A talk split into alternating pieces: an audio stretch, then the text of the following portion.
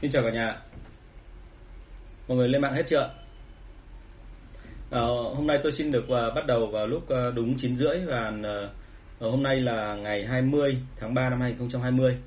Thì uh, hôm nay có một cái dở là cái uh, cái kênh mà trực tiếp qua YouTube thì tôi không làm được, bởi vì là bị một cái hiện tượng là cái cái camera nó xấu quá. Hôm qua đã làm thử rồi nhưng mà nó bị uh, nó rất là xấu, màu nó rất là xỉn. Nên tôi đang tìm cách để chỉnh lại thì uh, cáo lỗi của mọi người, và tôi xin phép và để lần sau tôi sẽ uh, chỉnh lại cho nó chuẩn và xong lên cả hai kênh luôn.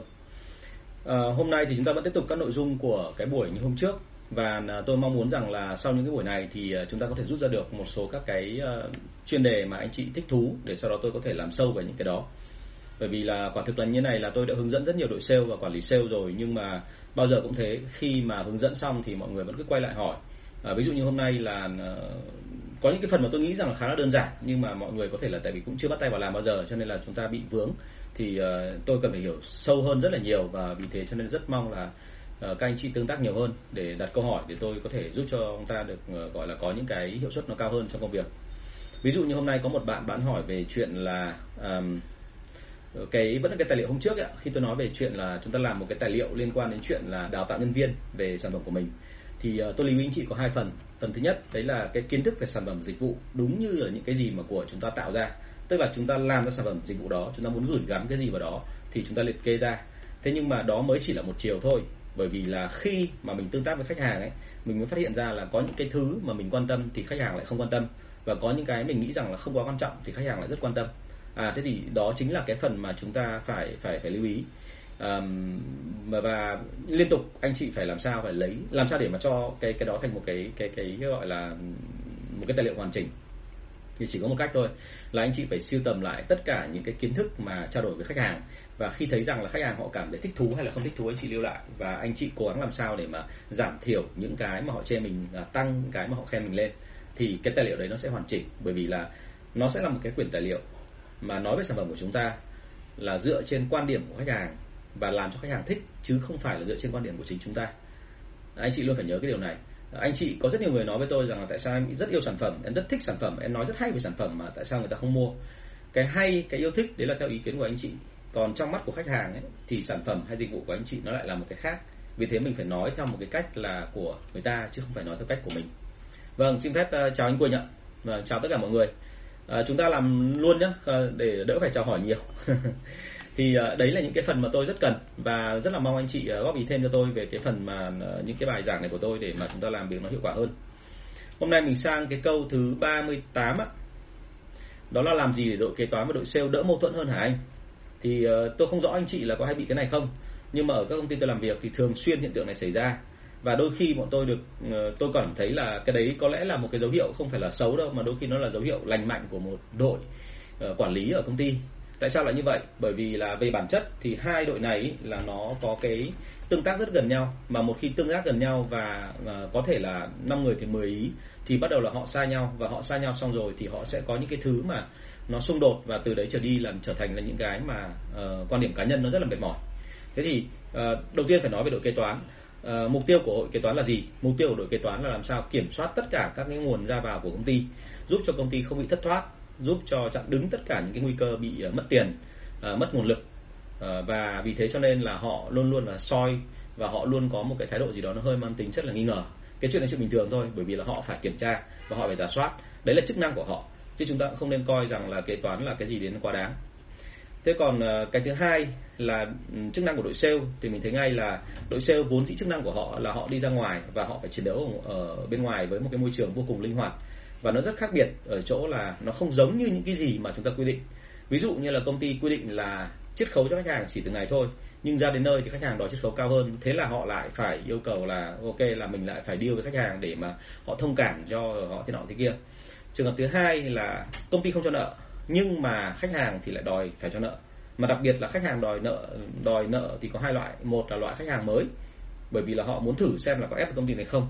Loại khách hàng thứ hai là loại khách hàng rất thân quen của công ty, và càng thân quen thì thông thường họ mua khoảng hai ba đơn hàng đầu tiên mua trả nợ rất đúng hạn, nhưng từ đơn hàng thứ ba thứ tư trở đi bắt đầu họ là nhây nhưa, bắt đầu là uh, cù cù nhây ra để mà làm sao để mà có được thêm cái lợi dụng được cái nguồn vốn của chúng ta để họ làm việc của họ. Thế cho nên là khi mà đội sale và đội kế toán nói chuyện với nhau ấy, thì thường xuyên hai cái luồng đấy là va chạm với nhau. đội kế toán không thể hình dung nổi là ở bên ngoài kia thì cái cái thị trường nó linh hoạt và năng động và nó có nhiều vấn đề đến như vậy. Còn đội sale thì cũng không thể hiểu nổi là tại sao mình suốt ngày phải căng sức ra gồng lên với cả khách hàng để mà đối mặt, để thậm chí là sao còn kiếm tiền, mà kiếm tiền về nuôi ai, nuôi chính đội kế toán, đúng không ạ? Họ coi là tiền lương của đội kế toán là do đội sale mang về, thì cái đấy một phần đúng, không phải là sai. À, thế nhưng mà bởi vì hai quan điểm nó cứ trái ngược nhau như vậy cho nên là thực ra hai đội này mâu thuẫn với nhau, nó mang tính chất là nó hơi mang tính là tương đối nghề. Thế thì uh, khi mà hai đội này mâu thuẫn với nhau ấy, thì như tôi đã nói ở trên là đôi khi mà chúng ta thấy rằng là kế toán và nhân viên mà cứ nhẹ nhàng với nhau thì không cẩn thận là họ lại có sự thông đồng với nhau. Còn kế toán và nhân viên mà thỉnh thoảng có cãi nhau một tí thì thực ra tôi thấy là không có vấn đề gì cả, bởi vì điều đấy thể hiện là mỗi bên đang thực hiện đúng chức năng của mình. Một bên thì cố gắng linh hoạt tối đa cho khách hàng để mà mang tiền về cho công ty, một bên thì cố gắng tối đa để ngăn chặn cái sự thất thoát và giúp cho công ty là giúp cho công ty giữ được cái nguồn lực mà hiện có của mình. Và chính vì lý do này mà thành ra ở các công ty của tôi, khi tôi vào tôi coi cái chuyện này chuyện khá là bình thường và tôi không quá đặt nặng vấn đề lắm. Nhưng mà bao giờ cũng thế, tôi luôn phải tìm cách là giải quyết làm sao cho hai đội này nó không có gọi là xâm phạm lẫn nhau, không có quá đáng lên để trở thành một cái thứ là nó gọi là mối thù truyền kiếp, đúng không? Thế thì có một số cái các biện pháp mà anh chị có thể làm. À, việc đầu tiên như công ty cũ của tôi họ hay làm ấy là họ sẽ có một cái ngày họ tổ chức cho cả kế toán và tất cả các cái ban ngành đoàn thể ở trong công ty cùng đi với cả nhân viên sale ra ngoài thị trường, và cứ một anh sale thì đi kẹp với cả một anh hay một chị nào đó của cái ban ngành đoàn thể khác không có liên quan gì đến chuyên môn về bán hàng cả. Thì tại sao lại phải làm như vậy? Bởi vì khi làm như thế thì nó có một cái việc rất là tốt, đó là cái người trong công ty, người vốn dĩ làm ở back office, người chỉ làm trong văn phòng thôi, người ta hiểu được thêm một cái điều là ở ngoài kia thị trường rất là phong phú và đa dạng, và không phải cứ nói một là một, hai là hai, mà đôi khi có những cái thứ mà mình phải hiểu cho những cái người mà thường xuyên chiến đấu ở bên ngoài gọi là biên ải, đúng không? Những người rất là vất vả, đó chính là những người mà nhân viên sale, nhân viên bán hàng. Thế còn cái thứ hai là khi mà họ đã hiểu được cái điều đó rồi thì đôi khi là những người kế toán đấy họ sẽ nảy ra một số cái ý tưởng khá là hay và giúp chúng ta làm việc tốt hơn. Và khi mà làm được cái chuyện đó thì chúng ta đặt người làm kế toán ấy ở vào một cái vị trí, đấy là họ hiểu rằng là cái người chính để mang tiền về cho công ty chính là đội sale. Vì thế cho nên là khi họ làm ở office mà họ hỗ trợ cho đội sale, tức là họ đang cung cấp một cái dịch vụ cho cái đội mà chiến binh ở ngoài tiền tuyến.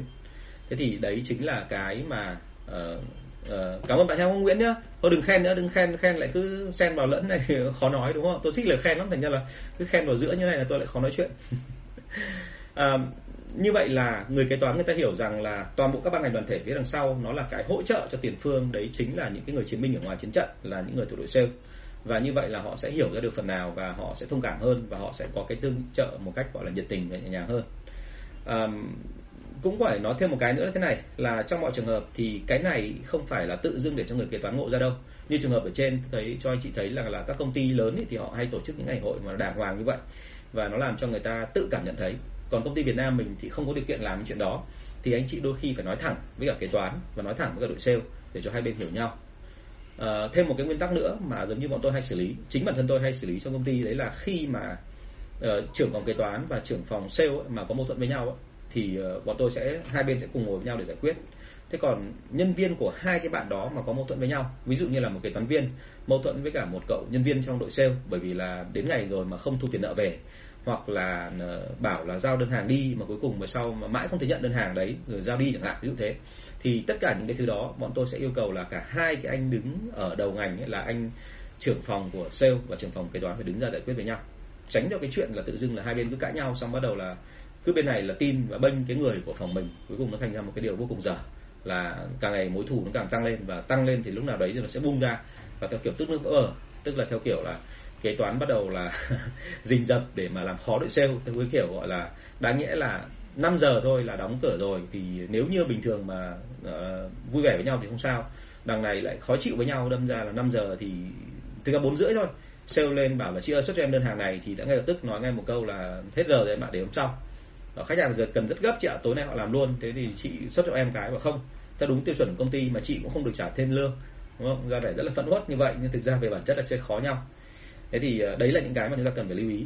À, bản thân tôi thì đã gặp rất nhiều trường hợp mà đôi khi thậm chí chính là kế toán trưởng không hiểu rõ vấn đề, và sau đó rồi thì có những cái thứ mà nó nói mà nó rất là hơi quá đà một tí đối với cả giám đốc bán hàng là giống như bọn tôi. Và đâu đó hình như các bạn nghĩ rằng là càng người có quyền trong đội sale thì là càng dễ làm hỏng, làm sai, rồi là thậm chí là thông đồng để làm chuyện này chuyện kia. Thế thì cái đấy tôi hoàn toàn thông cảm thôi, nhưng mà tôi luôn luôn giải quyết theo cái kiểu là rõ ràng con số ra, và từ đấy trở đi thì nó sẽ đỡ hơn. À, Và thêm một cái này nữa, cũng cái này là vô cùng khó này, kế toán và đội sale ấy, thì hai đội đó mà nếu như là cùng là người nhà cả thì có khi còn thông cảm với nhau, nhưng mà một trong hai đội đó mà lại là người nhà của sếp thì lúc đó là cái đội kia cũng khá là khổ, bởi vì là cái ông sale thì ông vốn dĩ đã ghét kế toán rồi và kế toán vốn dĩ ghét sale rồi như tôi nói ở trên. Thế nên là hãy nhớ một điểm là mâu thuẫn là bình thường, nhưng mà chúng ta luôn phải từ cái mâu thuẫn đó để đưa ra những cái luật và sau đó chuẩn hóa đội ngũ để lần sau mà đừng có bao giờ xảy ra cái chuyện tượng đó nữa.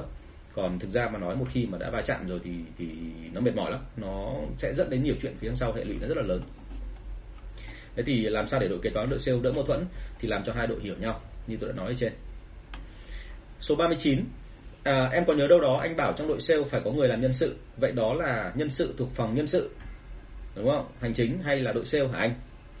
Cái này là theo quan điểm riêng thôi nhá, chứ không phải là của tất cả mọi nơi. Bởi vì tôi thì bản thân tôi tôi thấy rằng là đội sale ấy, đặc biệt những đội sale mà tôi quản lý ấy, thì kể cả bê hai bê hay bê hai xê ấy, khi mà tôi muốn vào ấy, thì bao giờ cũng thế, tôi xem xét hết tất cả mọi khả năng, nhưng trong đấy luôn thấy có một cái vấn đề, đấy là tôi thường xuyên phải thay đổi một số các nhân sự trong đội sale.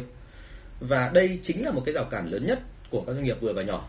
Tại sao mà trong đội sale của anh chị có mười người, tự dưng có một cái người bán kém nhất và người đấy thái độ rất là tệ, nhưng anh chị không dám đuổi, anh chị không dám phạt, anh chị không dám có biện pháp để siết chặt người ta lại? Thì bởi vì đơn giản thôi là anh chị không có nguồn. Và cái nguồn đấy đôi khi không phải là do không có nguồn, mà lại do cái chuyện là chúng ta gửi một cái yêu cầu cho phòng nhân sự và phòng nhân sự thì đem đi xử lý. Nhưng phòng nhân sự thì bị một cái tật là xử lý thì rất nhiều khê và lằng nhằng, quá nhiều thủ tục giấy tờ, và mãi không thấy là có tuyển được người.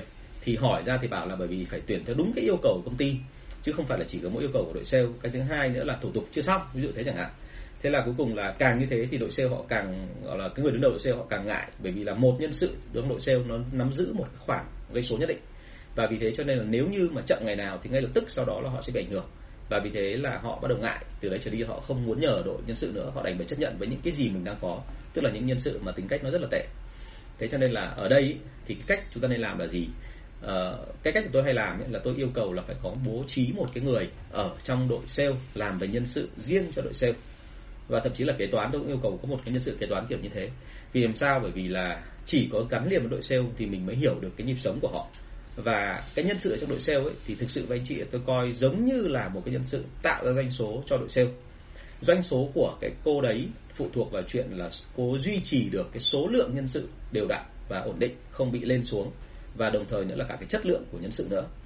Thế thì để làm được cái việc này thì tôi sẽ yêu cầu là tính lương cho cô ấy theo đúng cái mà yêu cầu của tôi về tuyển dụng nhân sự. Ví dụ một đội sale của tôi có mười người thì lương cô là bảy triệu chẳng hạn. Thế tôi sẽ căn ra cái mức lương của cô có lương cơ bản, có lương doanh số, và nó kèm theo với cái số lượng người mà cô tuyển cũng như là cô giữ được ở trong tháng. Thế thì chính bởi vì cái cách làm như thế cho nên là thường thường là cô phấn đấu vì cái mục tiêu là kiếm tiền, và cô sẽ cố gắng làm sao để cho đội sale nó không thay đổi nhân sự. Và khi mà được báo trước là khoảng một tuần là sắp tới có khả năng anh sẽ phải ép hai nhân viên để một là làm tốt lên, hai là phải nghỉ việc, thì cô đã biết ngay là phải chuẩn bị hai nhân sự mới để thay thế rồi, nếu như chẳng may mà tình huống xấu nhất là hai nhân sự kia bỏ đi, đúng không? Thế thì đấy chính là cái mà tôi hay làm. Và vì thế cho nên là à, nếu như câu hỏi của em thì, thì anh trả lời luôn, đó là nhân sự à, làm cái chức năng của phòng nhân sự nhưng mà lại nằm trong đội sale.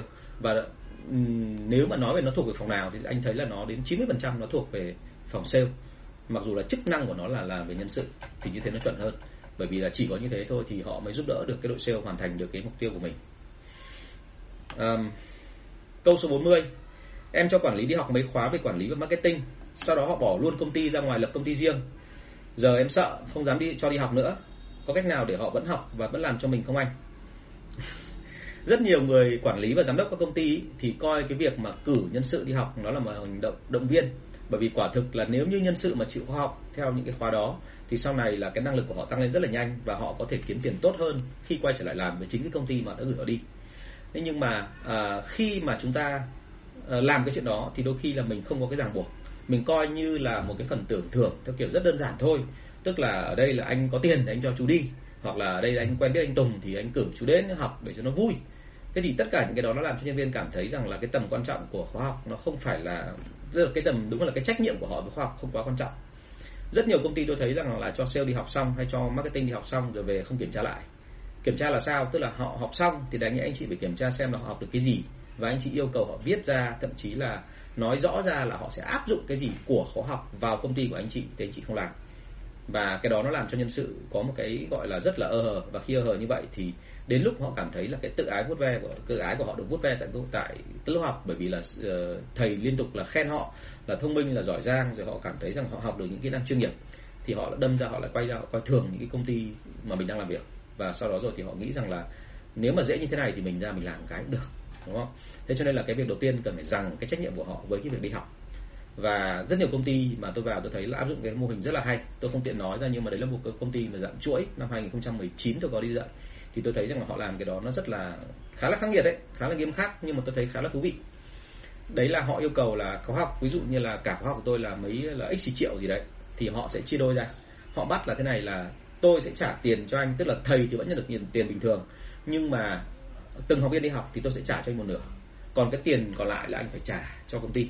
Và cứ đầu mỗi buổi học, đầu khóa học ấy, là họ yêu cầu nhân viên là phải ký nhận vào đó và đã từ này, và yêu cầu nhân viên trả thẳng tiền mặt luôn để cho người của công ty cầm. Và yêu cầu của họ đưa ra là sau khi học xong về thì anh chị phải áp dụng được những cái điều này, và anh chị phải trả bài lại theo cái yêu cầu của giảng viên đúng như trong thực tế, đúng không? Đúng như là những cái mà giảng viên đã dạy anh chị, thì sau đó rồi thì chúng tôi mới hoàn lại tiền cho anh chị. Thực ra thì công ty không cần gì tiền mà của học viên cả, nhưng khi làm như thế thì học viên cảm thấy một cái stress rất là lớn, và họ thấy rằng là họ có trách nhiệm với cái chuyện đó, và họ luôn phải căng tai căng mắt ra nghe, bởi vì chỉ sợ là nếu như mà mình nói sai cái gì đó, nói thiếu cái gì đó thì mình lại hụt tiền thì sao, đúng không? Công ty không trả lại một trăm phần trăm. Thực tế thì chả ai hụt tiền cả đâu, nhưng mà làm cái đó thì làm cho nhân viên công ty cảm thấy phấn khởi hơn, đúng không? Tức là đúng hơn, xin lỗi, là làm cho nhân viên là có trách nhiệm hơn trong cái việc đi học. Thế thì đấy chính là một cái cách mà anh chị có thể rằng là như thế. À, còn trong mọi trường hợp thì bao giờ cũng vậy, là luôn nhớ là đối với cả nhân sự của chúng ta thì không thể nào chiều một cách quá đáng được. Luôn phải cho họ thấy là tôi cho anh chị đi học là sau này anh về và anh cống hiến cho cái công ty của tôi, chứ không phải là chỉ có học xong rồi là học cho nó vui xong rồi dừng. À, còn cách nào để họ học và làm nữa thì nói thật với anh chị là nên là liên tục gắn liền với cả cái việc là ok, luôn phải đặt ra câu hỏi cho họ là trước, trong và sau cái khóa học. Đấy là trước khi đi học uh, thì trước khi đi học thì là anh muốn là cái gì ở lớp học đó, trong lớp học thì hàng ngày anh báo cáo cho tôi xem là anh học được cái gì rồi và anh sẽ áp dụng cái gì, và sau cái lớp học rồi thì anh rút lại cho tôi là mười điều anh học được ở lớp của thầy Tùng thì bây giờ anh sẽ áp dụng vào công ty của ta cái gì, và nếu áp dụng như vậy thì anh cam kết là doanh số sẽ tăng được bao nhiêu, đúng không? Thì cứ hỏi như vậy thì người ta sẽ có trách nhiệm. Có nhiều công ty thì hay bảo tôi rằng là viết một cái cam kết là học xong thì Uh, phải làm tối thiểu công ty một hai năm rồi thì mới được phép đi chỗ công ty khác, nhưng mà tôi nói thật với anh chị là cái luật lao động Việt Nam mình nó không cho phép cái điều đó đâu. Uh, theo tôi hiểu rằng là đấy là một cái trạng thái là cầm cố giam giữ, cho nên chúng ta tuyệt đối là tránh cái phần này. Mình làm như thế là cho những người không biết thôi, chứ còn người đã biết rồi thì người ta sẽ sẽ không đồng ý. Vì thế cho nên phải hết sức cẩn thận về cái phần này, và tốt nhất là cũng đừng có mong chờ vào cái chuyện là ký giấy cam kết xong thì họ sẽ ở lại. Tốt nhất là làm sao cho họ thấy rằng là họ phải như thế nào thì mình mới cho họ đi học, và cái đi học đó họ về họ phải có cam kết với mình, cam kết bằng cảm miệng hoặc là cam kết bằng giấy tờ về cái chuyện là trách nhiệm của họ sẽ phải làm cụ thể những cái gì, thì lúc đó họ sẽ nỗ lực nhiều hơn. Bởi vì là nói thật luôn, ở trong điều kiện hiện nay thì đôi khi chúng ta chỉ dùng cái mà chữ mang tính gọi là lương tâm để mà rằng lại nhân nhân sự của mình thôi, cái đấy nó nó khá là khó. À, câu số bốn mươi mốt, dạo trước anh làm công ty dược thì anh tuyển toàn nhân sự làm đội sale hàng tiêu dùng là như thế nào? Um, Thời điểm đó thì tôi có nói cái này vào buổi một hay buổi hai gì đó rồi ạ. Tức là nhân sự của đội uh, dược phẩm thì tôi đánh giá là họ làm uh, tức là khá nhiều bên. Cái hiện tượng này xảy ra rất nhiều ở Việt Nam, đặc biệt đối với sale offline, tức là một công nhân viên có thể làm cho rất nhiều công ty. Và tôi hoàn toàn không thích cái đó, thành ra tôi tuyển uh, hàng gọi là một loạt sale hàng tiêu dùng sang. Thì không phải là ban đầu tôi không vướng phải một số cái chỉ trích và một số cái phản đối rất là dữ dội, thậm chí từ những đội như là đội kế toán ở trong công ty. Thì tôi là rất khoái cái đó, bởi vì điều đấy thể hiện là họ rất quan tâm đến công ty. Họ thấy tôi là cái người mà mới lãnh đạo cái công ty thay cho cái anh giám đốc cũ, và tôi hình như chỉ biết hàng tiêu dùng thôi, thế mà tại sao mà tôi sang công ty dược mà tôi lại làm cái động tác như vậy, thì họ lo lắng và họ cảm thấy khó chịu với tôi, thậm chí là họ còn chỉ trích tôi, họ còn nói này nói nọ. Cái chuyện là chuyện rất bình thường. Thế thì uh, nhưng tôi biết rõ là tại sao tôi làm cái đó, bởi vì là thứ nhất là tôi muốn hạn chế toàn bộ cái chuyện là cứ đứng núi này trông núi nọ. Sản phẩm của chúng ta không phải là một sản phẩm quá là xịn, quá là uh, hợp thời, quá là hot, cho nên tôi không thể nào mong chờ vào cái chuyện là sản phẩm nó tự trôi. Tôi phải nhờ vào sự nỗ lực của nhân viên. Ờ, cái, khi cái nhà đầu tư hỏi tôi là anh nhắm là có làm được cái này không, thì tôi trả lời một câu là có làm được. Thì anh hỏi là tại làm sao lại anh nghĩ là làm được, thì tôi bảo là tôi chỉ cần nhìn vào đội sale thôi là tôi biết là làm được.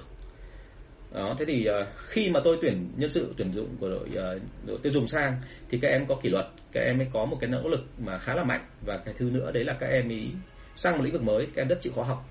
Và các em cảm thấy rằng là ngày xưa làm hàng tiêu dùng thì nó vất vả khổ sở, thế nhưng mà bây giờ sang cái hàng này thì mình có cảm giác là làm cái nghề gì đó nó trịnh trọng, giống như kiểu nghề gọi là một cái nghề mang tính là cứu người.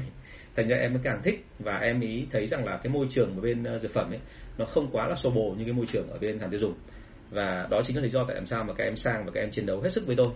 Thì thực sự là tôi rất là may khi có những đội anh em kiểu như vậy. Và vì thế cho nên phải nói thật với anh chị là sale hàng tiêu dùng ấy, sang bán hàng dược phẩm thì bây giờ nó thành xu thế rồi. Và một cái nguyên nhân ngầm, nguyên nhân ngầm ở phía đằng sau mà rất ít người biết là tại sao lại bán được là bởi vì thế này. Vốn dĩ là chủ hiệu thuốc mà anh chị thấy ở ngoài, mà anh chị thấy các cái cửa hàng thuốc, bởi vì đấy chính là đối tượng khách hàng chính của tôi, thì thông thường chủ hiệu thuốc ấy, họ ít khi ra mặt lắm. Họ là người chủ, họ thuê cái địa điểm đó để họ làm nhà thuốc, và họ thuê luôn cả những người đứng ở sau quầy thuốc để họ bán hàng. Nhưng mà những cái người mà đứng sau quầy thuốc đó thì có phải dược sĩ không thì không phải. Đôi khi họ chỉ là, nói thật với anh chị là ô xin của cái nhà đó thôi. Và những cái người đó tại sao họ lại có thể tư vấn cho anh chị mà như đúng rồi về các loại thuốc, là bởi vì một ngày họ tiếp xúc không biết bao nhiêu trình dược viên, và chỉ cần hai ba tháng thôi họ đã rất giỏi về cái kiến thức trong đầu họ về thuốc rồi. Có thể là họ không biết sâu xa, nhưng họ biết cách là kết hợp các loại thuốc với nhau, họ biết là thuốc này là nó trị bệnh gì, trị thuốc nào trị bệnh kia, vân vân. Thì khi nhân viên của tôi đến bán ấy, thì mới phát hiện ra là bởi vì là các bạn ấy không biết gì về kiến thức sản phẩm cả, không, đúng hơn là không biết kiến thức về dược, biết kiến thức về sản phẩm nhưng mà không biết kiến thức về dược, cho nên là các bạn ấy ở tình trạng là rất khiêm tốn, và nói chuyện với người ta thì chủ yếu lại không nói về chuyện chuyên môn mà lại tập trung nói chuyện sang tình cảm, và chính cái đó nó làm cho doanh số nó tăng. Thì đấy là cái công ty của tôi dạo trước, và khi tôi làm như vậy thì trong vòng có chưa đến bốn tháng, số lượng nhân viên của tôi trên công ty trên toàn quốc đã tăng lên một trăm hai mươi người rồi, và bọn tôi mở ra ba văn phòng mà vẫn có lãi liên tục như vậy, mà chỉ có một sản phẩm duy nhất thôi. Sản phẩm đấy là dành cho trẻ em, tên là Kangaroo. Thế cho nên là anh chị đừng có coi thường là là những cái người mà thuộc về những cái đội mà hàng hàng, mà, hàng tiêu dùng, bởi vì đôi khi chính những đội đó họ lại có nỗ lực mà lớn hơn hẳn với những cái người mà có chuyên môn. À, mấy anh mà học về trình dược viên ấy, thì tôi thấy là mọi người lại hay bị một cái tật là hay ỷ lại vào cái kiến thức của mình, nghĩ rằng là cái nghề này không dễ mà làm, và chỉ có những người mà làm nghề trình dược viên thôi thì mới có thể bán được hiệu thuốc. Thế nhưng mà thực tế thì không phải. Cái mà như tôi nhìn thấy thì là bản thân tôi cũng có thể bán được hàng, bởi vì tôi không cần biết gì về dược phẩm cả, nhưng mà tôi biết về những cách mà tạo thiện cảm với người ta. Còn kiến thức về sản phẩm của tôi thì đôi khi họ không còn không cần hỏi đâu, họ đọc ở trên cái cái cái cái cái cái tờ hướng dẫn sử dụng họ biết rồi. Vậy họ đọc đến hàng nghìn cái tờ hướng dẫn sử dụng đấy chứ không phải là chỉ một trong một ngày. Vâng, à, chào bạn Phó Mạnh Tuấn nhá. Giờ này đã đỡ bị hàng kém về chưa hả Tuấn? Vẫn theo dõi thấy Facebook hàng ngày, vẫn thấy thỉnh thoảng cũng lo lắng cho về đội bên đó về cái chuyện là hàng hơi khó về đúng không ạ? À, câu số bốn mươi hai. Bên em đang đau đầu về vụ nhân viên hô quyết tâm khi họp triển khai rồi sau đó không làm nữa. Em đang không biết bị vấn đề gì. À, có anh chị nào bị cái này không ạ? Tức là nhân viên hô rất to là quyết tâm, quyết tâm, quyết tâm, hoặc là triển khai thì là ầu dê thế nọ thế kia rất là dữ dội đúng không ạ? Nhưng mà sau đó khi làm thì tức là hô quyết tâm xong rồi là về đi ngủ đấy, đúng không? Đấy là đấy là cái tip như vậy. Thì ở đây tôi phải nói thẳng luôn là thế này, là chúng ta không thể nào mà dùng tinh thần để đi bán hàng được đâu. Đối với nhân viên sale thì tôi đã nói trong các lần buổi lần trước rồi là chúng ta phải hướng dẫn cho họ là như vậy là cái đích của chúng ta là cái gì, và sau đó rồi thì mình phải kè sát với họ theo từng ngày một.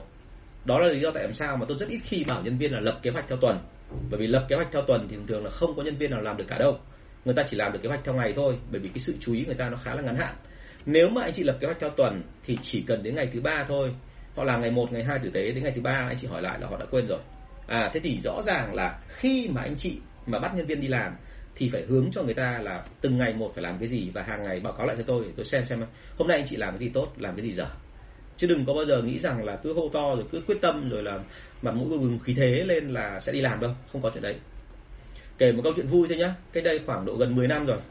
Đấy là khi mà tôi gặp một cái anh ở trong cái hàng làng bán hàng tiêu dùng. Anh bán một cái sản phẩm cũng khá là khó thời điểm đó, thành ra là anh ấy mới hỏi tôi là theo anh có cách động viên nào khác nữa không? Thì tôi hỏi là em đã làm cái này làm cái kia chưa? Thì anh bảo em làm hết rồi, cả những cách đó nữa, và em đã làm cả một cách nữa, đấy là em mời cả thầy đến để mà nói chuyện tình cảm với cả nhân viên. Thì tôi nghe rất là ngạc nhiên, tôi bảo thầy là thầy nào? Thì ông bảo đấy là một chuyên gia về tâm lý. Thì hóa ra là thầy đến và thầy mặc một bộ com lê cà vạt đàng hoàng, thầy dựng hai cái loa ở hai bên, xong bắt đầu thầy bật một bài nhạc rất trầm buồn, và thầy kể một câu chuyện theo kiểu là vô cùng là là là là nó gọi là buồn, và chia sẻ theo kiểu là các anh chị phải hiểu rằng là ở công ty mình ấy, thì là ông sếp tổng ấy, giống như là bố anh chị, rồi bà sếp phó ấy, giống như là mẹ anh chị. Thế thì bao lâu nay là bố và mẹ anh chị đã rất yêu thương anh chị và tạo điều kiện cho anh chị có công ăn việc làm và giúp cho anh chị có tiền rồi. Thế mà anh chị lại làm những cái việc mà nó lại không đúng, đúng không? Giọng thầy lên bổng xuống trầm và nghe rất buồn, đúng không? Thầy dạy là về đạo đức con người là không nên như thế. Thế thì tôi mới hỏi lại là anh ấy là thế thì cái đấy nó hiệu quả không? Thì ông kia ông bảo là cái đấy có hiệu quả anh ạ. Sau cái buổi đấy là đại khái là anh em là khóc rứt lên với nhau ấy, và ôm nhau khóc, và thậm chí là nhảy lên ôm em và nói rằng là em xin lỗi anh, là em đã thời gian vừa rồi em đã báo cáo láo về các khuyến mại của anh. Thế thì tôi mới hỏi câu tiếp theo là vậy thì khi mà làm ở đấy xong rồi thì nó có hiệu quả có lâu không? Thì anh bảo là được đúng một tuần. Thế tuần sau thì như thế nào? Tuần sau thì nó còn làm bậy hơn cả lần trước. Tức là sau khi cái cảm xúc nó xuống, nó không còn ý nghĩa gì về bố với mẹ nữa thì bắt đầu nó quay sang cái trạng thái là bắt đầu là họ lại cảm thấy là có thể là thoải mái hơn và họ làm còn còn mạnh mẽ hơn. Thế cho nên là hãy nhớ tôi là cái việc mà động viên tinh thần ấy nó không mang lại nhiều kết quả. Quan trọng ở đây là chúng ta duy trì một đội làm việc ổn định. Và khi nhân viên hô quyết tâm ở đây, anh chị đừng có nghĩ rằng là hô quyết tâm có nghĩa là họ sẽ làm, mà anh chị phải bám sát họ, vừa thúc vừa ép, vừa động viên, vừa vừa gọi là dạy thêm cho họ về kỹ năng bán hàng, thì sau đó rồi họ mới khá lên được. Cho nên đây là cái quản lý bán hàng ấy, nó là cả một cái quá trình dài, chứ không bao giờ nó chỉ là một lần sau đó dừng lại. Ai mà còn nghĩ rằng là chỉ một lần thôi tôi set up đội đội ngũ và nó chạy ngon lành, từ đấy thì tôi không phải lo gì nữa, thì người đấy là sai lầm. Chúng ta liên tục phải thúc thêm, liên tục phải hỗ trợ thêm, liên tục phải làm sao tạo điều kiện cho họ để họ hiểu rằng là nếu làm được cái này thì họ được cái gì và nấc thang tiếp theo họ phải làm cái gì.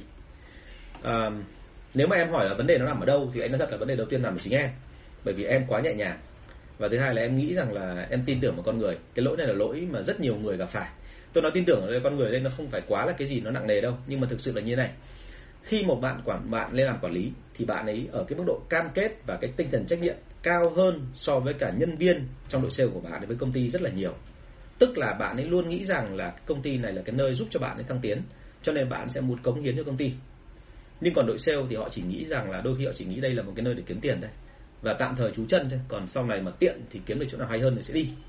Thế thì chính bởi vì cái đó cho nên là khi mà bạn quản lý, bạn lại ngồi bạn nghĩ rằng là nhân viên cũng giống như mình, cũng mang bầu nhiệt huyết ra để làm bằng hết sức với cả công ty, thì ngay lập tức bạn phạm phải một cái đấy là uh, gọi là nghĩ về nhân viên một cách quá là nhiệt huyết, trong khi thực tế nó không phải như thế.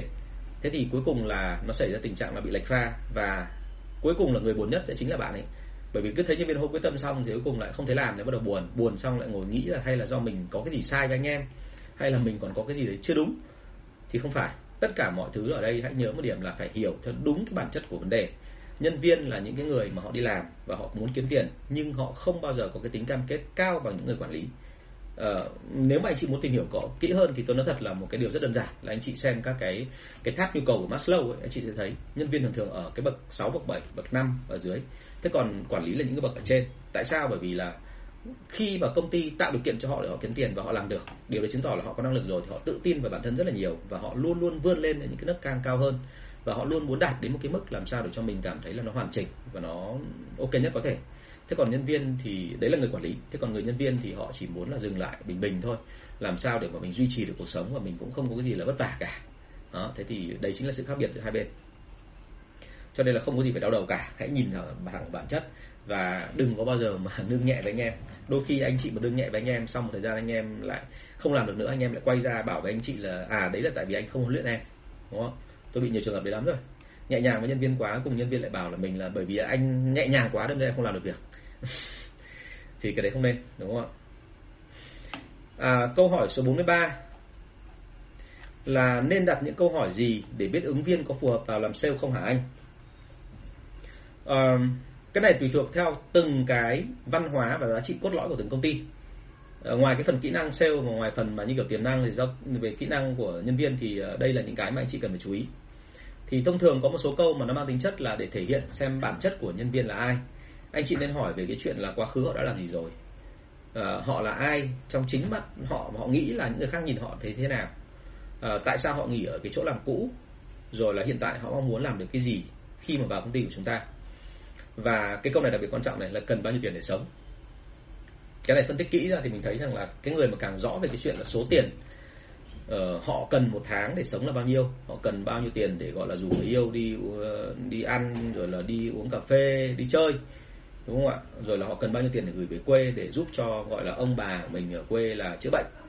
Thì như vậy là họ càng nhu cầu rõ ràng thì họ càng xác định cái nỗ lực của họ rõ ràng, và do vậy họ nỗ lực nó càng gọi là có đích hơn, và khi đã có đích rồi thì nó càng chuẩn chỉnh hơn. Vâng, xin phép uh, chào anh Trung, chào anh Trung giường chiếu. Thấy bây giờ không làm giường chiếu nữa, thế toàn đi mua đất ạ. À, và cuối cùng là anh chị nên hỏi họ là trong năm năm tới, ví dụ như trong tương lai khoảng năm năm mười năm tới thì họ mong muốn điều gì. Bởi vì là họ có những cái thứ mà nếu họ nói ra mình mới hiểu được cái tâm lý phía đằng sau của họ. Ờ, trong cái phần này thì lưu ý một điểm là khi một người này đặt câu hỏi với tôi thì tôi phát hiện ra một điểm là bạn ấy nghĩ, bạn có một cái định kiến trong đầu, đấy là thế này, là bạn nghĩ rằng là những người nào mà trả lời được hết những câu hỏi này thì vốn là người thông minh, người có tố chất, và người thông minh mà có tố chất thì sẽ làm được sale.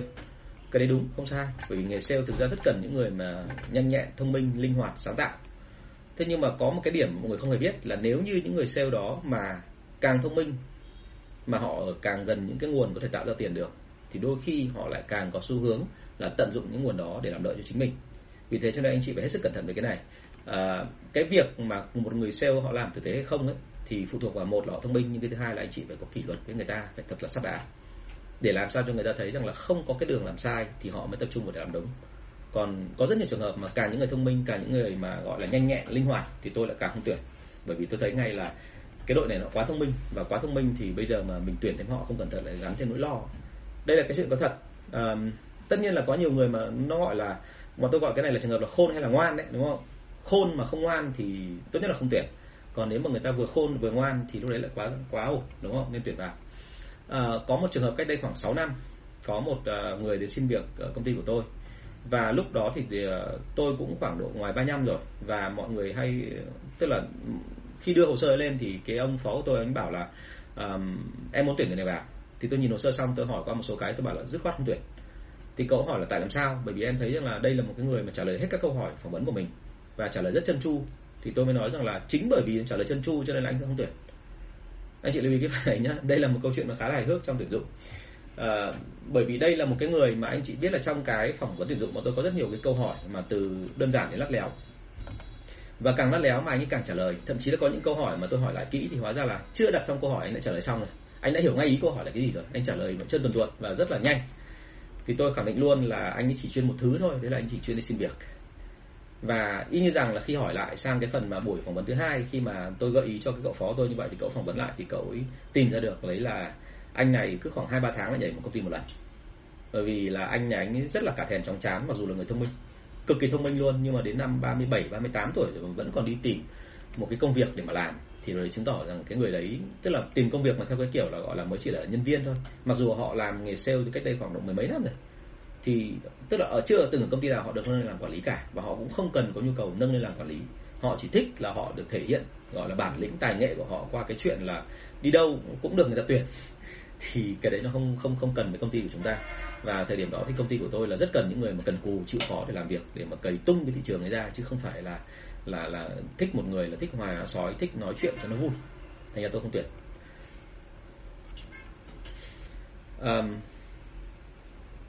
thế thì đấy là những cái câu hỏi mà anh chị có thể xác định để xem xem là đội sale có ứng viên có phù hợp hay không. Nhắc đi nhắc lại là có hai cái tố chất mà tôi rất là cần ở đội sale, đấy là thứ nhất là họ uh, biết họ muốn cái gì, và cái thứ hai là họ thèm tiền. Có hai cái đó thì thông thường là cái cái mức độ mà tiến rất nhanh của họ trong người sale nó nó nó rất thành công. Mà tôi suy từ đâu, suy chính tôi ra thôi. Cần tiền thì sẽ làm tốt. À, rồi em tính học lớp quản lý của anh, nhưng học xong rồi thì làm gì tiếp theo để cho hiệu quả? Không phải chỉ riêng với lớp quản lý của tôi mà với tất cả mọi lớp quản lý, anh chị luôn lưu ý cái phần này là khi mà chúng ta học xong ấy thì bao giờ cũng phải hỏi cái người giảng viên ấy xem là họ có đi đồng hành với chúng ta tiếp theo hay không. Tôi nhận ra một điểm như thế này là chúng ta học xong thì rất là nhanh, nhưng khi áp dụng thì mỗi người lại theo một kiểu. Bởi vì là mọi người hay tìm cách lý giải những cái gì mà tôi giảng dạy trên lớp nó theo những cái kiểu khác nhau, và đôi khi nó đi quá xa so với cái gốc, và nó khiến cho là mọi thứ nó lung tung beng hết cả lên. Ví dụ như tôi đang nói mọi người là phải tăng doanh số, nhưng mà không phải là tăng hai trăm phần trăm doanh số một tháng. Có rất nhiều người bảo với tôi là sau khi học xong cái của thầy, em quyết tâm là ngày mai ngày mai em sẽ tăng doanh số ba trăm phần trăm để em bắt mọi người làm theo, bởi vì em biết cái quy trình chuẩn nó như thế nào rồi. Thì tôi bảo là em làm thế xong thì có vỡ luôn công ty đấy. Mà mục tiêu chính của tôi là gì ạ? Phải làm từ từ. Tức là bao giờ cũng thế, tăng doanh số thì luôn phải nhớ là đầu tiên đảm bảo được cái sự mà ổn định của cái nội bộ bên trong đã. Đó, thế thì vâng, chị Chi hỏi là cần tiền thì dễ đúng không? Biết mình muốn gì thì khó đúng không? Mình thiếu cái gì thì là cần cái đó chị Chi ạ. Nói chuyện vui thôi, nhưng mà bao giờ cũng thế, là chúng ta cứ bám sát lấy cái cá nhân của người ta thì chúng ta sẽ hiểu xem là là, là người ta cần cái gì. Thường thường là nghe cuộc đời, kể câu chuyện cuộc đời của một người thôi mình cũng đã hiểu rồi. Có nhiều người là chỉ cần nói một câu là em rất đam mê cái này, đam mê cái kia thì tôi rất là thích. Nhưng có nhiều người bảo rằng là cái gì em đam mê thì nói thật là tôi không dám tuyển, bởi vì là hóa ra là cái gì anh cũng thích, đúng không? Thế nên là học lớp quản lý của tôi hay là học của bất cứ người nào khác, anh chị luôn phải nhớ một điểm là học xong rồi thì phải nốt lại những cái điều mà mình thấy rằng là hữu ích, có thể làm được.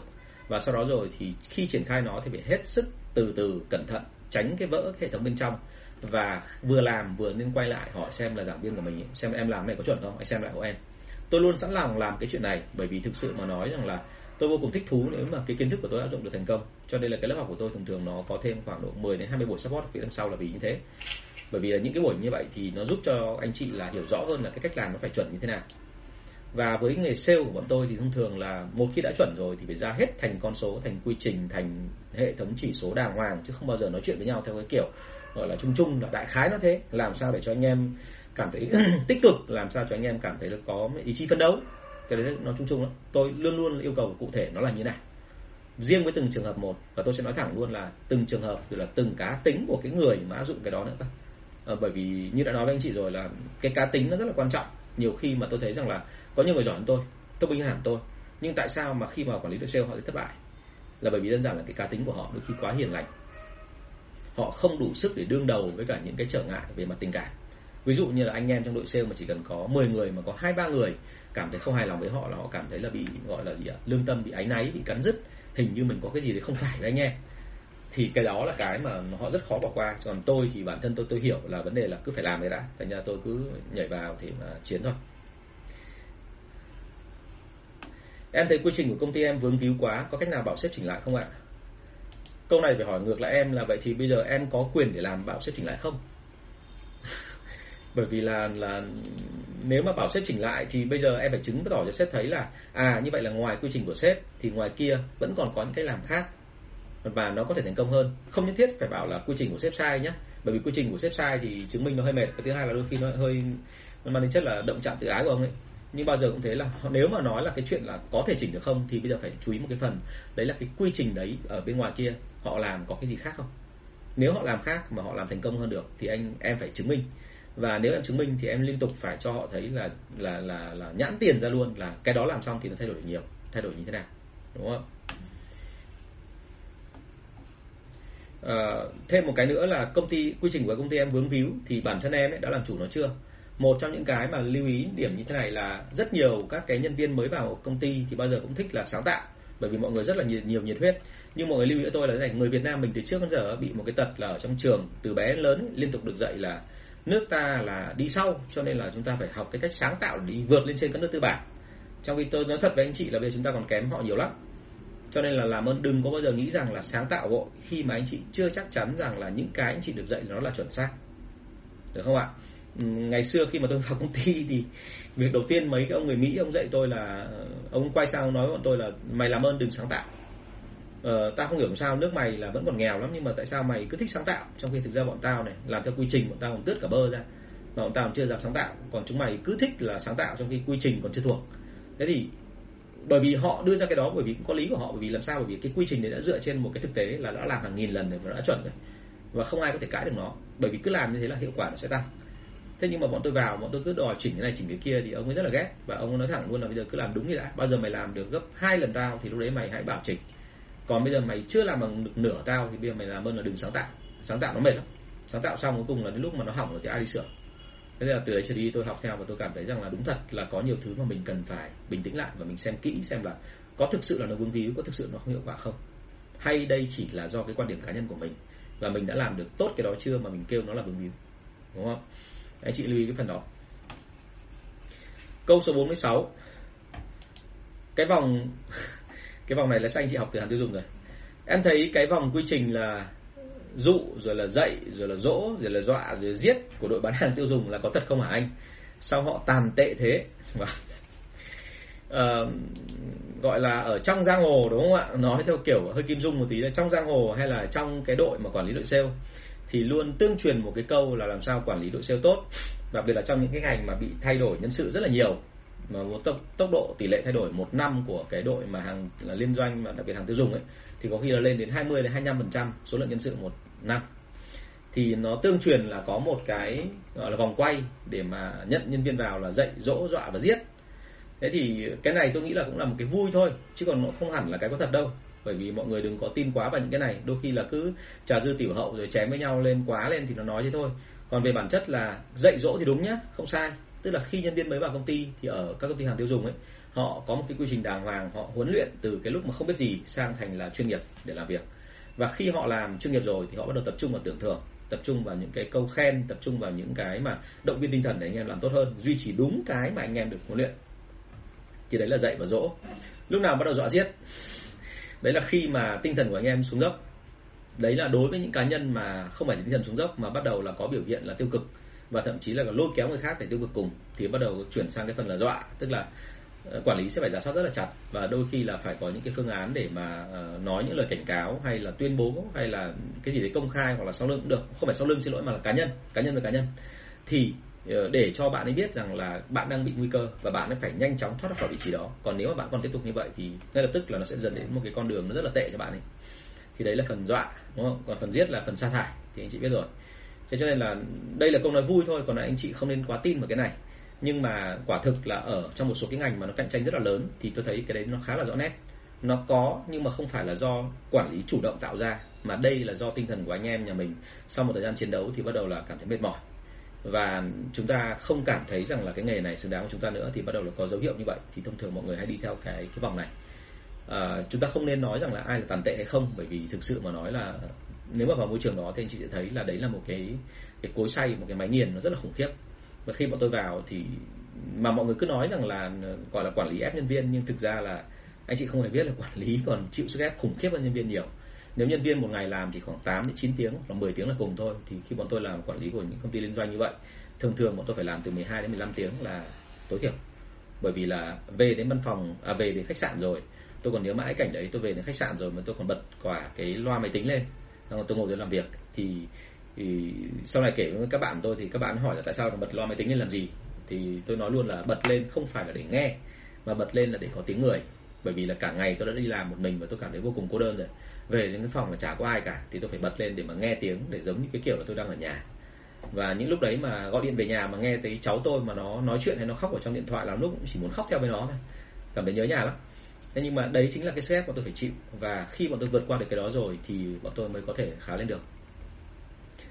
Thế thì uh, hãy nhớ là cái vùng cái vòng dạy dỗ dọa giết này của đội bán hàng là nó là vòng có thật, nhưng mà nó là cái thống kê của những cái đội bán hàng lớn, và nó không phải là cố tình người ta tạo ra cái đó, mà đây là do họ mô tả một cái vòng mà nó xảy ra, và cái này rất là xấu nhưng mà chả biết làm sao để sửa được, bắt buộc phải chấp nhận cái này.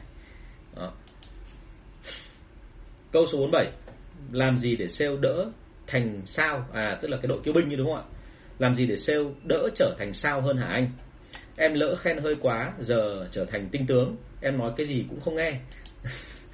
Cái lỗi này không phải chỉ của anh đâu ạ, mà À, tôi mắc rất là nhiều là đằng khác. Tại sao? Bởi vì là thông thường khi mình vào đội sale, mình thấy là có một số cá nhân xuất sắc tiêu biểu, thì mình rất mong là họ trở thành những cái người khá và là cái cánh tay phải của mình. Thế thì khi mà họ khi mà mình làm như vậy thì đôi khi mình vướng phải cái chuyện là mình khen nó hơi quá. Và khi khen hơi quá sau một cái thì sau đó rất khó để anh ấy gọi là xuống thang, để xuống mặt đất là bình thường. Tức là bọn tôi gọi là diều bay hơi cao, thành ra là bây giờ khó xuống lắm. Thế thì với đối tượng đó thì chúng ta nên chứng minh một con số, còn tuyệt đối không có chứng minh bằng cái chuyện là hôm trước thì vừa khen, hôm sau lại quay sang chửi mà không có lý do gì cả, thì cái đấy không nên. Tốt nhất là nên ngồi nói chuyện lại với cậu ấy và rà soát doanh số cho cậu ấy, để cậu ấy hiểu rằng là có thể đấy là người giỏi, có thể là người xuất sắc, nhưng mà nếu như mà cậu không tiến lên, nếu cậu không học hỏi thì cậu sẽ rất nhanh chóng bị thải loại. Còn trường hợp xấu hơn ấy, thì tôi nói thật luôn là có nhiều trường hợp như thế rồi, là khi mà khen xong mà từ đấy trở đi là ngấm cái thông tin đó vào đầu, và từ đấy trở đi là không bao giờ coi người khác ra gì nữa, thì thú thực là không có cách nào khác đâu, phải thay đấy. Chứ còn nếu mà để cái đội kiêu binh đấy ở trong công ty thì nó rất là mệt. Và cái kiêu binh này hay xuất hiện ở đâu? Hay xuất hiện ở những cái đội mà sale nó không quá lớn. Ví dụ như là một đội sale của anh chị có khoảng một trăm nhân viên thì đôi khi lại không có ông nào dám làm kiêu binh. Bởi vì trong số một trăm người như vậy mình không hiểu được là ai trong số đó là cái người giỏi hơn mình, ai là người kém hơn mình. Nhưng đối với cả những đội sale mà chỉ có khoảng ba bốn người thôi thì họ luôn nghĩ trong đầu là như này: một mình mình giữ một cái khoảng doanh số từ hai mươi lăm phần trăm đến ba mươi ba phần trăm của công ty ông Tùng thì từ đấy trở đi là họ lại nghĩ rằng là họ là rất quan trọng, và họ bàn với nhau là bây giờ mà mình nghỉ là ông Tùng chết dở này. Thế thì từ đấy là họ cũng sẽ có hơi một cái họ hơi hướng theo kiểu như vậy. Thì kiêu binh là rất nguy hiểm, bởi vì kiêu binh không phải chỉ một mình họ mà họ còn lôi kéo thêm cả anh em khác nữa. Và lúc đó hình như là họ vào không phải với mục đích là đi bán hàng nữa, mà đôi khi là chỉ để thể hiện cái tự hào cá nhân của mình thôi. Thì cái đấy nó không đúng, bởi vì đội sale ấy là như đã nhắc rồi, đội chiến binh, mà chiến binh thì nó phải khiêm tốn một tí. Chúng ta liên tục phải làm sao cho họ duy trì được là họ có sự tự tin, nhưng họ phải khiêm tốn, chứ không phải là cái kiểu mà cứ thổi phứa lên. Mặc dù tôi biết là có nhiều ông sale là theo kiểu là cứ phải động viên liên tục, không động viên ngay tức là hôm sau có biểu hiện là chán hàng ngay. Đó, thế thì hãy nhớ là một cái, cái nguyên tắc đưa ra là thế này: để làm sao cho cái lời khen của anh chị để cho người ta hiểu rằng đấy không phải là vĩnh viễn, tức là không phải tôi khen anh một lần là mãi mãi về sau này anh sẽ như thế. Thì anh chị đừng có khen vào cái chuyện em là con người giỏi, em là con người tài năng, em là con người giống như thiên tài, mà nên tập trung khen vào hành động của người ta. Tức là cái việc hôm qua mà em đạt được doanh số vượt hơn hẳn so với anh em trong đội thì đấy là một điều đáng mừng, và anh thấy là em có một cái cách làm nó khá là thông minh, vì thế anh đề nghị em chia sẻ lại với anh em. Thì khi khen vào động tác như vậy, chứ không phải khen là con người là em thực sự là thông minh, anh thấy trong cả đội này là không có ai bằng em, em là người thông minh nhất, đúng không? Thì nó sẽ rất là hỏng, và người ta nghĩ rằng là người ta vốn dĩ sinh ra đã là người thông minh rồi, thì, thì cái đấy là cái dở. Cho nên hãy nhớ tôi cái phần này là để cho sale đỡ thành sao thì luôn phải cho họ thấy rằng là họ còn có nhiều cái để mà củng cố. Và giống như đại ca của tôi Lý Trường Chiến đã từng nói, anh Lý Trường Chiến là phó tổng của Panasonic à của của uh, Unilever ngày xưa, thì anh có một cái câu mà tôi thấy đấy là nguyên nguyên lý mà bọn tôi ngày xưa cũng đúng là được học cái đó, nhưng mà khi anh nhắc lại tôi mới nhớ ra, tại vì tôi học lâu lắm rồi. Đấy là khi khen khách hàng, khi khen nhân viên ấy luôn luôn phải theo nguyên tắc sandwich. Sandwich là gì? Tức là chúng ta kẹp, kẹp là có một câu khen thì phải có một câu chê, và chê ở đây không có nghĩa là chê theo kiểu gì cả, mà nên nói về cái điểm mà họ cần phải củng cố. Tức là nếu anh chị muốn khen ai đó là giỏi thì trước đó anh chị phải nói rằng là uh, uh, vừa rồi hành động của em rất là ok, nhưng nếu làm được cái phần này nữa thì nó còn tốt hơn. Còn nếu anh chị định chê ai thì cũng ngược lại, cũng là sandwich như vậy. Tức là anh thấy là em không phải là người đến nỗi, nhưng mà vừa rồi cái hành động của em thì nó không chuẩn ở chỗ này chỗ kia. Thế thì đấy chính là cái mà làm cho sale luôn thấy rằng là mình có cái hay, nhưng đồng thời mình cũng còn nhiều cái phải chấn chỉnh. Thì cái đấy nó an toàn hơn và đỡ cho họ. Vâng, mạng ra không ổn định, có lúc nó ra nó vào, anh chị thông cảm nhé. Tôi sẽ up lại cái này trên Facebook và YouTube ạ, cho nên là chúng ta sẽ liên tục có cái phần này, chứ không phải là, là, là chỉ một lần xem rồi là không, không xem lại được. Câu số bốn mươi tám: làm gì để những người nhân viên sale nể và nghe lời mình hả anh? À, đầu tiên anh chị phải có một cái đấy gọi là văn hóa, cốt lõi văn hóa giá trị của anh chị. Thì uh, điều vô cùng đau lòng là rất nhiều ông chủ doanh nghiệp gặp tôi và hỏi rằng là anh muốn tạo ra một cái văn hóa trong đội sale hay văn hóa trong cả công ty. Khi tôi hỏi ngược lại một câu, vậy thì cho em hỏi là hiện tại bây giờ văn hóa của anh chị là gì? Văn hóa cá nhân anh chị là gì? Anh có thể mô tả cho em được không? Thì không mô tả được. Họ chưa hiểu câu hỏi này, nhưng mà thực ra nó là thế này: ở một công ty vừa và nhỏ như kiểu công ty của Việt Nam thì sếp là người có ảnh hưởng lớn nhất. Vâng. À, à, bạn Đào Duy Tùng hỏi là cái đoạn mà khen sandwich đúng không? Khen sandwich tức là kẹp, kẹp tức là sao có một câu khen thì lại có một cái câu góp ý để cho bạn làm tốt hơn. À, đến cái phần mà anh nghĩ là anh sẽ up lại trên Facebook, em xem lại cái phần đó thì sẽ thấy. Yên tâm là cái đoạn video của anh không hề bị gián đoạn, nó vẫn đang tiếp tục nó quay. Thế thì làm cho sale nể và nghe lời mình thì tại sao lại phải có văn hóa như thế? Quay trở lại câu hỏi của chúng ta, thì ở trong các doanh nghiệp vừa và nhỏ, cái văn hóa đến từ đâu? Văn hóa đến chính từ ông chủ doanh nghiệp, và ông chủ doanh nghiệp là người ảnh hưởng lớn nhất ở đó, cho nên ông sẽ tạo ra cái văn hóa chung của cả đội ngũ. Nếu như ông là cái người mà hay thích thể hiện và thích tinh tướng, kiêu căng, kiêu ngạo thì nhân viên của ông cũng sẽ trở thành những người như thế. Còn nếu mà ông là cái người mà chỉn chu, làm việc đâu ra đấy, rồi có quy trình đàng hoàng thì nhân viên cũng sẽ học cái cách tính cách đấy của anh ấy. Thế nhưng mà ở Việt Nam mình thì đôi khi hỏi lại các sếp thì các sếp lại hoàn toàn không biết là cái văn hóa của mình nó là cái gì. À, văn hóa đây anh chị đừng có hiểu cái gì cao siêu huyền bí nhá. Văn hóa thực ra về bản chất nó là cái gì? Nó là cái mà cảm nhận của người ta về phía anh chị. Tức là ví dụ như là anh Tùng là người hiền lành, anh Tùng là cái người mà tử tế đứng đắn, hay là anh Tùng là người mà rất ghê gớm, rất là đánh đá, anh Tùng rất là nguyên tắc, anh Tùng rất là gọi là có tầm nhìn xa chẳng hạn, ví dụ thế. Thì tất cả những cái thứ mà đọng lại duy nhất một trong hai cái thôi, một vài cái đấy thôi, thì đấy chính là văn hóa, và văn hóa đấy nó sẽ ảnh hưởng đến cả cái cách làm của nhân viên ở dưới. Thế thì muốn tạo dựng ra cái văn hóa của công ty phải bắt nguồn xuất phát từ văn hóa của chính người đứng đầu, đấy là ông chủ. Nếu mà chúng ta không có cái văn hóa đấy thì làm ơn đừng có nói về cái chuyện là uh, tạo ra cái văn hóa để cho sale nể và nghe lời mình. Thế còn thứ hai là như tôi đã nói rồi, là muốn làm sao sale nể và nghe lời mình thì anh chị phải đứng ra ba vị trí. Thứ nhất là làm sếp, tức là cái người trả lương, là người dạy, là người trả lương và người tạo ra cơ chế để cho nhân viên ở dưới có điều kiện, thậm chí là cái người mà bao bọc cho anh em. Và đấy nhất thì tôi có gặp một cái anh đại ca là trong cái ngành xứ vệ sinh ấy, có kể mọi người tôi rất là nể anh ấy, bởi vì anh ấy tạo ra một cái cảm xúc là ai cũng thấy là anh ấy rất là tử tế, anh ấy lo cho em út rất là nhiều, và cái đó là cái mà tôi thấy là văn hóa rất là tốt. Cái phần thứ hai là anh chị phải là thầy của sale, tức là anh chị có thể không xuất phát từ nghề sale, nhưng anh chị biết là họ cần cái gì và anh chị dạy cho họ hàng ngày. Thậm chí anh chị liên tục cho họ thấy là còn nhiều thứ nữa, và nếu như trong tương lai anh chị khó hỏi thì anh sẽ dạy em tiếp, và dưới trướng của anh chị thì họ phát triển, họ học được nhiều, thì đấy được gọi là người thầy của sale. Và sau cùng anh chị phải chia sẻ những cái đắng cay ngọt bùi trong cuộc sống bình thường, chia sẻ những câu chuyện theo kiểu gọi là câu chuyện buồn của gia đình, hay là những cái chuyện vui khi mà họ có con trai, họ mua được căn nhà mới, họ có cái xe mới. Thì tất cả những cái đó nếu mà chị chia sẻ được thì anh chị là anh của người ta. Thì như vậy vừa là thầy, vừa là sếp, vừa là anh, thì cả ba hướng như vậy thì mới làm cho sếp nể và là nghe lời anh chị được. Còn nếu anh chị chỉ có một trong ba thì thường thường là nó sẽ không có cái cái cái mà như anh chị mong muốn ở đây. À, câu bốn mươi chín, có nên cho sale biết lãi của công ty mình không hả anh? Cái này là cái mà thú thực luôn là tôi trả lời trong buổi hôm trước rồi. Có rất nhiều anh chị là về Việt Nam mình và muốn áp dụng cái mô hình của Tây. Tại mô hình công ty công ty của Tây nó rất là rõ ràng, minh bạch. Thường thường là mình hay cho nhân viên biết cái mức lãi. Thế nhưng mà cái hài hước xảy ra là như này, nếu mà mình nói mức lãi mà nó đúng thì có khi là nhân viên ấy, người ta lại bắt đầu là, là hai xu hướng buồn cười lắm nhé. Một cái xu hướng thì họ bảo rằng là thế là công ty ăn lãi nhiều quá, em nghĩ là không nên, đúng không ạ? Và như vậy là phải chia sẻ bớt cho đội sale.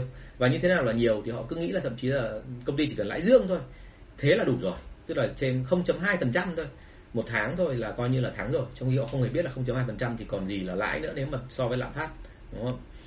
Trường hợp thứ hai là tôi đã thử rồi và tôi tôi biết cái hậu quả nhưng tôi vẫn muốn thử đấy, và tôi quả thực là nó xảy ra đúng như thế. Là khi cậu phó của tôi có hỏi rằng là công ty của mình lãi bao nhiêu hả anh, thì tôi bảo là từng đấy phần trăm. Cậu bảo anh nói thế nào làm gì có chuyện đấy. Và rồi rồi nhá, thế anh sẽ cho em xem luôn cả giấy tờ nhập khẩu nhá, rồi tất cả các thứ văn bản chứng từ của anh. Thế tôi yêu cầu kế toán lấy ra, thì kế toán lấy ra xem xong, cậu vẫn quay ra cậu bảo là anh lừa em, làm gì có cái chuyện mà lãi của anh nó thấp như thế này. Cho nên là sâu ra hay là không sâu ra thì cuối cùng là vẫn đâu đấy là nhân viên của mình ở Việt Nam, cái văn hóa hiện nay của Việt Nam ấy, là đâu đấy họ vẫn không tin. Cho nên tốt nhất là anh chị không cần phải cho họ biết, tại vì một khi mà cho họ biết cái lãi của công ty thì sau này là họ lại đi theo hai xu hướng trên kia, nó rất là mệt, đúng không? À, về bản chất là mình mong muốn vươn đến sự dân chủ, nhưng mà với công ty của mình hiện tại sự dân chủ nó chưa có đâu. Anh chị cứ yên tâm nghe lời tôi, bởi vì tôi đã từng giết rất nhiều công ty à, gãy chỉ vì cái tội là từ đấy là sếp cho nhân viên biết cái lãi của mình. À, một cái trường hợp thứ ba nó cũng rất là tai hại, đấy là nhân viên khi biết lãi của công ty thì không cần biết áp giáp như thế nào, bắt đầu ngồi nghĩ ngay đến chuyện là à giờ tưởng bao nhiêu, chứ còn nếu mà lãi như thế thì mình cũng làm được. Thế là từ đấy trở đi là sao ạ? Suốt ngày nuôi mộng là ông chủ, thế là làm ăn bê trễ, xong bắt đầu là cứ ai động đến cái là cáu, rồi là bắt đầu dỗi, xong bắt đầu là quay sang bảo đã thế thì mình sẽ ra ngoài mình mở một công ty để cho cái thằng chủ công ty cũ nó biết tay mình. Thì đấy là đấy là cái tai hại của cái chuyện cho cho nhân viên biết lãi của công ty đấy. Nên lời khuyên của tôi đưa ra là không nhất thiết phải cho nhân viên biết lãi của công ty, mà uh, anh chị cứ gọi là mặc định một cái là làm sao để cho họ thấy rằng là mình lo đủ cuộc sống của họ thôi thì là ok. Trong một số trường hợp khác thì nhiều người hỏi là có giấu được không, thì tôi bảo là thực ra mà nếu mà muốn tìm ra họ tìm được ngay, đúng không? Họ tìm được ngay cái cái cái cơ chế của anh chị và họ biết ngay là lãi khoảng bao nhiêu. Nhưng bao giờ cũng thế, anh chị nên là cái chuyện này không nên là cái thứ mà mình bắt buộc phải sâu ra thông tin cho nhân viên. À, vâng, câu số năm mươi, khi em trả lương khác nhau riêng cho từng bạn thì không thích, tức là gọi là đút riêng phong bì ấy, đúng không ạ? Đưa riêng cho từng người và không có công bố cơ chế lương. Nhưng tới lúc em trả giống nhau cho cả đội thì cũng than phiền, em nên làm gì? Trong một cái nghề sale thì bọn tôi hay công khai cái bảng lương, và cái bảng lương đấy bọn tôi cho người ta thấy rằng là đây là một sự công khai minh, minh bạch và công bằng. Tức là nếu như mà bạn làm tốt, bất kể là bạn là nhân viên kỳ cựu hay nhân viên mới vào thì bạn vẫn được lương cao. Còn nếu bạn làm kém thì kể cả bạn có đi theo cái ông chủ từ những ngày đầu gian khó và đã có rất nhiều công đóng góp thì lương của thằng đấy của bạn vẫn bị tụt xuống. Thế cho nên là sale là dân võ là vì thế. Dân võ là đến mức độ là bảy mươi tám mươi tuổi vẫn có thể lên ngựa múa đao ra trận được, đúng không ạ? Chứ còn nếu mà dân võ mà lại đến khoảng năm mươi sáu mươi tuổi bảo luôn thôi tôi mệt lắm, các anh chị tiến lên đi, bởi vì tôi ngày xưa giỏi võ lắm nhưng bây giờ tôi đang uh, như thế này thì tôi không tôi nghĩ là tôi ra trận để cho anh chị động viên thôi, chứ còn anh chị tấn công là chính thì thì không, không hợp lý. Cho nên là bao giờ cũng thấy là đối với đội sale thì lúc nào cũng phải sùng sục lên giống như kiểu ra trận, và trong mọi trường hợp anh chị phải công khai mức lương ấy ra để cho họ thấy hàng tháng, hàng ngày, hàng tuần. Và khi mà trả lương công khai như vậy thì mọi người sẽ không còn chê bai gì nữa, mọi người không còn cảm thấy là bị thiếu hay là bị đối xử không công bằng gì nữa, mọi người sẽ tin tưởng nhau hơn. Thế còn bản thân anh chị ở đây tôi sợ là nhất là cái trả mức lương này là đôi khi là nó không có một cái cơ chế nào cả, khiến cho anh em luôn có cảm giác là hình như là mình giỏi hơn thằng khác mà mình lại không được trả cao bằng thằng khác. Đó. Một trong cái lỗi lớn nhất của các cơ chế lương ở Việt Nam mình đấy là Có hai kiểu của lỗi. Lỗi thứ nhất là lỗi quá đơn giản. Đơn giản là sao? Tức là chú cứ vào đây làm, doanh số chú một trăm triệu thì anh cho chú năm triệu, hai trăm triệu thì được mười lăm triệu tiền lương, kiểu như vậy. Thì đấy là cái kiểu đơn giản. Cái kiểu đơn giản đấy nó làm cho đến lúc nào đó nhân viên là không tăng doanh số nữa mà cứ đòi tiền lương tăng lên. Bởi vì là em làm như thế là cùng lắm rồi và thị trường rất là khó khăn. Thế còn anh cũng biết là bây giờ chi phí của em nhiều nên phải tăng cái lương của em lên. Trường hợp thứ hai là cái bảng lương của anh chị nó quá phức tạp. Nó phức tạp và nó cầu kỳ đến cái mức độ mà giống như là những cái bảng lương ở trong, anh chị nào mà đã đi từng đánh giá nhà máy giống như bọn tôi ngày xưa ấy. Anh chị mà vào nhà máy mà anh chị xem bảng lương của công nhân Việt Nam mình làm theo luật lao động của Việt Nam mình thì chị khủng khiếp luôn. Nó có tới khoảng độ, thậm chí là có những cái bảng lương mà nó kéo dài, tôi thấy là cả một cái tờ A không này, và còn phải mở tiếp ra nữa thì mới nhìn được hết cái cột số lượng bảng lương ở trong đó, thì nó quá nhiều mục chi tiết và làm nhằn. Thì nhìn cái bảng lương đấy xong, thường thường là nhân viên nhà mình ấy, họ luôn ở trong tình trạng là họ không hiểu nổi là tính cách lương như thế nào. Mặc dù giải thích cho họ, họ cũng không thể nhớ được, và chỉ cần là một lần họ hiểu thôi, nhưng lần sau quay lại là họ lại phải yêu cầu hỏi lại từ đầu. Thì cứ sau hai ba lần như vậy thì bắt đầu nó xảy ra hiện tượng rất buồn cười là họ nghĩ rằng là hình như công ty có cái gì để lừa mình, bởi vì cái cơ chế nó quá phức tạp, nó quá lằng nhằng. Đấy, thế thì cái đấy là cái không nên. Cho nên là cơ chế lương ở đây thì hãy nhớ là đừng có bị phạm vào hai cái lỗi đó. Lúc nào đấy tôi sẽ nói về cơ chế lương, nhưng cơ chế lương của đội sale thì bình thường bọn tôi làm đơn giản, minh bạch lắm, rất là rõ, và ai cũng biết là tại sao mà mình được trả như vậy. Ở trong cái phần cơ chế lương này mà không tương thích, nó còn có liên quan đến câu chuyện là chúng ta trả lương ấy thì không phải chỉ căn cứ vào mỗi cái doanh số. Bởi vì anh chị thấy ngay là có những địa bàn mà rất màu mỡ, tức là một cái cậu nhân viên mới ra trường thôi vào địa bàn đó là có thể làm được rất nhiều tiền. Bởi vì làm sao? Bởi vì cậu chả phải làm gì cả mà đơn hàng vẫn ra mầm. Nhưng có những cái địa bàn hay là có những khách hàng mà theo kiểu rất khó khăn, bán một số cái sản phẩm hoặc là một số cái địa bàn ấy nó vô cùng khó khăn, và kể cả người giỏi nhất vào doanh số cũng không cao và cuối cùng là tiền được hưởng rất thấp. Cho nên là cũng đấy cũng có thể là một lý do mà anh chị bị người ta đánh giá là không công bằng trong chuyện trả lương, thì phải cẩn thận cái phần này. Bởi vì phải đấy, đánh giá là tùy theo cái năng lực của từng địa bàn một. Có những địa bàn doanh số đứng im là may mắn lắm rồi, bởi vì thực ra địa bàn này khó. Còn những địa bàn mà doanh số tăng hai mươi, ba mươi phần trăm doanh số một tháng thì hãy coi là bình thường. Bởi vì địa bàn đấy, một là tiềm năng, thứ hai là nó mới mở, cái base của nó rất là thấp, cái gốc ban đầu ấy. Tháng một ví dụ doanh số nó chỉ mười triệu thôi thì tháng sau nó tăng thành hai mươi triệu là chuyện rất bình thường, đúng không? Thành ra là mình phải nghiên cứu kỹ cái phần này và quy nó hết về chỉ số để cho anh em cảm thấy là nó công bằng với nhau. À, câu hỏi số năm mươi mốt, đội sale bê hai bê làm sao giám sát được họ tiếp khách có gây ấn tượng tốt với khách không hả anh? À, cái báo cáo hôm trước ấy có nói với chị, sao hôm nay tôi cũng vừa mới chỉnh một cái việc đấy xong đối với cả đội sale bê hai bê, buổi chiều nay tôi vừa làm việc xong. Thì uh, tôi đang yêu cầu là mô tả lại kỹ cả một cái công đoạn để mà đội sale bê hai bê tiếp cận với khách hàng. Nhưng mà một trong những cái đó là gì? Ngoài cái chuyện mà kiểm soát về từng cái bước một như vậy, kể cả những bước đấy nó có phức tạp đến đâu, nó có ngắn gọn đến đâu thì bao giờ mình phải kiểm soát thật là chặt. uh, Nhưng bao giờ cũng thế, là mình phải lưu ý cái phần này, là ngoài những cái phần mà công đoạn cụ thể ra, mình phải đánh giá cái hiệu quả của cái tác động của người sale lên cái người mà họ gặp. Thì thông thường ở trong hàng tiêu dùng của tôi ngày xưa có một cái mẹo rất là nhỏ thôi, và cái này tôi thấy khá là thú vị. Nhân viên của tôi họ cũng không hiểu là tại sao thỉnh thoảng ông Tùng cũng cứ bắt ra là phải uh, yêu cầu ngồi liệt kê ra là một trăm khách hàng mà em thân quen nhất thì em biết gì về người ta. Ngoài cái tên tuổi, em biết là bao nhiêu, ngoài tên này, ngoài tuổi, uh, ngoài chuyện là hôn nhân thì anh có biết gì về cái chuyện là sở thích của người ta, quan điểm người ta về chính trị hay là về tâm linh, về tôn giáo, thứ không? Thì họ không hiểu và họ có vẻ hơi mệt mỏi về cái đó, nhưng mà tôi yêu cầu họ làm và họ phải làm. Cái phần thứ hai đấy là tôi yêu cầu là đi ra ngoài và có một đội riêng kiểm tra hộ tôi xem là khách hàng biết gì về người mua hàng của họ.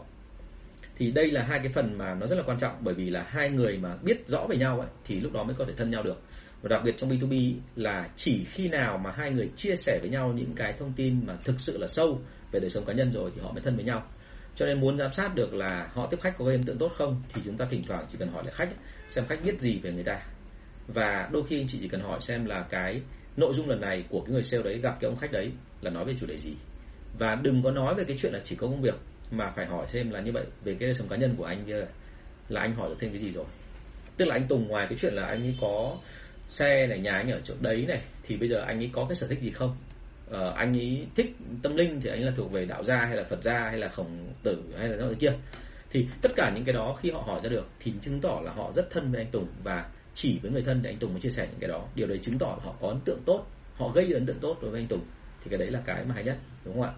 Thế thì đấy chính là cái mà anh chị cần phải lưu ý, là đội sale bê hai bê thực ra là giám sát nó không quá khó, nhưng mình bám họ theo từng ngày một và để cho họ thấy rằng là họ liên tục phải tạo ra thêm thiện cảm với khách thì thông thường là thành công. à, cái đáng buồn là rất nhiều mà bây giờ bạn đi bán hàng luôn nghĩ đến cái chuyện là cứ làm sao để gây được thiện cảm, thì cứ đầu tiên là uống rượu đã, nhậu đã. Nhưng mà nói thật anh chị là nhậu xong rồi thì còn nhớ cái gì không ạ? Nhậu xong rồi thì thường là lúc đấy là có khi lại còn nói hớ ra vài thứ mình không muốn nói, tự dưng mình lại nói lòi ra, thì cái đấy nó không hay. Cho nên tốt nhất là bây giờ mình cứ làm sao để mà tiếp cận người ta theo kiểu là thân dần đều lên, thì tự động làm lúc đấy sẽ gây ấn tượng tốt. Và những cái thông tin đó anh chị nên kiểm tra, giám sát hàng ngày. À, chỉ đáng sợ nhất là đội sale bê hai bê là người ta không thèm nói nhưng chúng ta biết thôi, chứ một khi mà đã nói được thì tôi luôn luôn kiểm soát được là họ thân với khách hàng đến đâu. Bởi vì về mặt tâm lý mà nói, tôi cũng là người bán hàng, tôi hiểu rất là rõ khách hàng khi nào thì họ gọi là bị ấn tượng tốt với cả người người bán hàng. Thế thì đấy là cái nội dung của buổi ngày hôm nay. Hôm nay mình đi khá là nhanh và mình đã đi được từ câu ba mươi tám đến câu năm mươi mốt. À, chúng ta còn hơn một trăm câu hỏi nữa cơ. Và hôm nay tôi cũng đã thấy là có một số bạn gửi tin nhắn cho tôi về một số các cái liên quan đến sale. Thì buổi hôm sau, à, hôm nay là buổi thứ sáu rồi ạ. Thì tôi sẽ chỉ làm từ thứ hai đến thứ sáu thôi. Thì hẹn gặp lại anh chị vào thứ hai tuần sau. Và từ thứ hai tuần sau thì mình bắt đầu sang câu năm mươi hai. À, những cái phần mà liên quan đến chuyện là chuyên đề thì tôi sẽ sắp xếp lại, và nếu như có cơ hội thì tôi sẽ tiếp tục là chia sẻ với anh chị theo cách là có chuyên đề và sau đó rồi thì là trả lời luôn trực tiếp một số cái câu hỏi. Và một lần nữa rất là xin lỗi anh chị vì hôm nay tôi không thể nào mà livestream trực tiếp qua YouTube được, bởi vì tôi vẫn đang bị một vấn đề liên quan đến cái cái máy quay của tôi. Nó quay khá là xấu mặc dù âm thanh thu rất là tốt, thì tôi sẽ chỉnh lại sau đó rồi thì nếu có thể thì từ thứ hai trở đi là tôi sẽ làm lại về phần này. Vâng, cảm ơn anh chị rất là nhiều và rất là mong nhận được phản hồi của anh chị cũng như là những câu hỏi tiếp theo. Bởi vì có những câu hỏi tiếp theo thì chúng ta có được những cái cơ hội để giao tiếp với nhau một cách có thẳng thắn và chất lượng hơn nữa. À, chúc anh chị thành công. Cảm ơn và chào, hẹn gặp lại.